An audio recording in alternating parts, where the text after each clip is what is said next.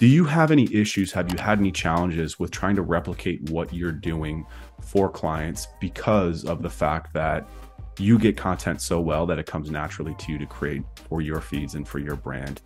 How have you approached that challenge with clients, right? If they don't have somebody who's good on video, if they don't have somebody who's a good creator, how have you bridged that gap? Because content is such an important part of what you're doing, I'm assuming.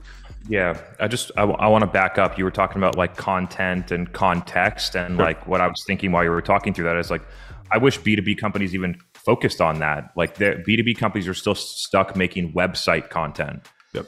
Um, so they haven't even evolved to okay, we're going to make dark social content, and then the following evolution after that is now we need to actually think about being contextual to the platforms and stuff like that. But they're simply just far behind. And the reason that they're far behind is because the way that they measure marketing only is appropriate for website based content. Once you move it into social, the metrics say that it's not working anymore and they just throw it away. And so like it's a it's a revolving door here for companies. Like, I talk to them all the time. It's like, oh, we went and tried a podcast, we did nine episodes and we didn't get any leads, so we give it, gave up. We tried LinkedIn and we posted content, we gave it seven days and just sort of a te- throw mail it in, right? You got nine other things going. So you just decide, okay, we'll just have like this this podcast be a sprinkle on the side and then you mail it in for a couple of episodes and you don't get the results that you expected because you don't measure it the right way or you don't execute the right way or both and then you end up just leaving it behind and going back and saying okay let's do more SEO in Google and other things that are revolving around website content that's easy to measure based on the tools that we use right now. And so the, the key distinction here is whether you're making dark social content or website content and you need completely different strategies and different people. Website content there are good ways to use it but it's effectively buyer enablement content at this point and capturing demand and SEO content has become about as commoditized as it could be when you look at the things like software writing blogs at this point and you like cl- search in Google and you search for something and all you get is a bunch of these affiliate links with like these banner takeover things. You can't even see the blog or the screen because they're just trying to sell as much media as they can on an arbitrage. And so that's the message that I want to sort of send to B2B companies that you need to have two separate strategies. Now, when you, when you think about trying to get companies to be able to do this, it breaks down in a ton of different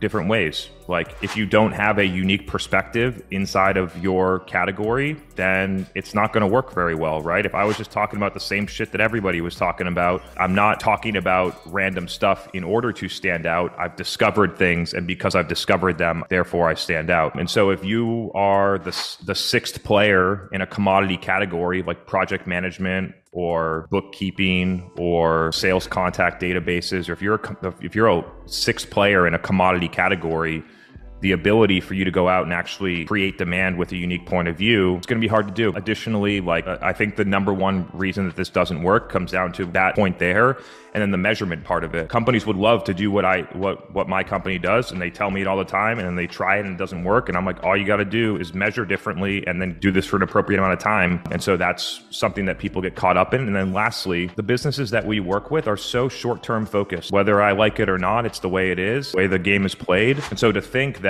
it took us like it took us a year for our podcast to be driving millions of dollars of pipeline every quarter. Now it's one of the biggest weapons and largest competitive advantages in my entire business and will be in perpetuity if, as long as we keep operating and executing. And the fact that companies do not have the foresight and the long term thinking to actually go through and do something like that is ultra surprising to me. Even if you're on a three to five year time window, they still are looking, they measure the success of their marketing in weeks, just so short sighted. So, off the back of that, it's kind of a t- just quick question, but tough to answer probably. What is an appropriate time to invest in something like this, right? How long, you just said a year for yourself. I get it too. I mean, shit, I've been doing this for eight years, bro.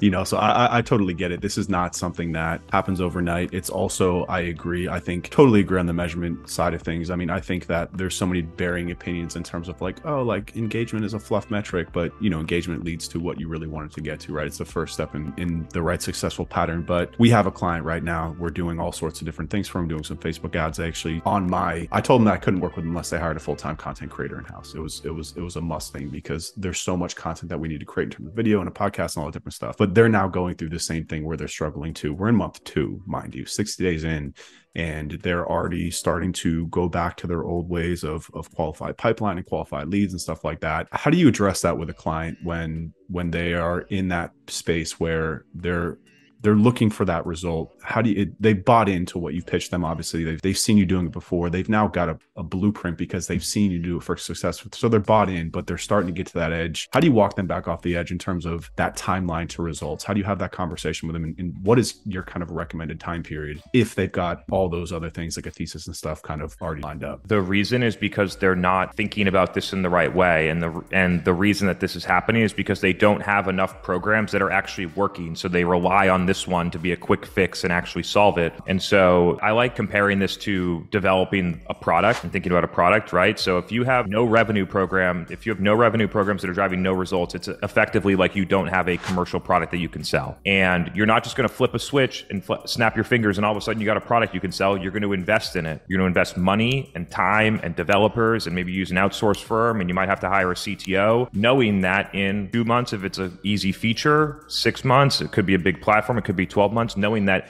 in the future, you're going to go net negative while you develop it, and then you're going to get the ROI once it's actually been commercialized and sellable. And because companies don't think about it that way, they expect that the product is launched at the snap of a finger, the product being a revenue program. So they think, okay, we're going to start the podcast, aka start development of the podcast and but we expect that it's going to be a commercialized sellable product that's going to drive results this month and that's where you get caught. And so there's a mindset issue at the leadership level and there's a lack of performance at the marketing or, or revenue team level. And if you're coming into it and you got nothing working your goal should be i want to do better this quarter than we did last quarter. I want to drive more qualified pipe this quarter than we did last quarter. I want to be able to set up self-reported attribution so that if we do get someone that heard about us from our podcast or linkedin content or word of mouth or the event that our ceo spoke at or an affiliate partner that we have a good relationship with or any other place that we actually know about it, but we don't. We just keep using software based attribution that's telling us SEO, paid search, and direct traffic are what's actually driving the revenue because they have that little myopic view. It, it doesn't give them any sense of progress or data to actually facilitate a change or a conversation with the executive team. And so what we do, and I don't know if this is a right or wrong strategy, but I think that companies should actually be establishing a more core, like demand creation program, either in parallel or in advance of starting the podcast. The reason being is that you got to drive some fucking results before you go out and you fuck around with a podcast for six months to see if it's going to work. Yeah. You got to have other things that are working. Another thing to think about is that I look at the the events and the content creation as sort of like a core requirement, and the programs that I'm evaluating are how does the podcast, how does LinkedIn do,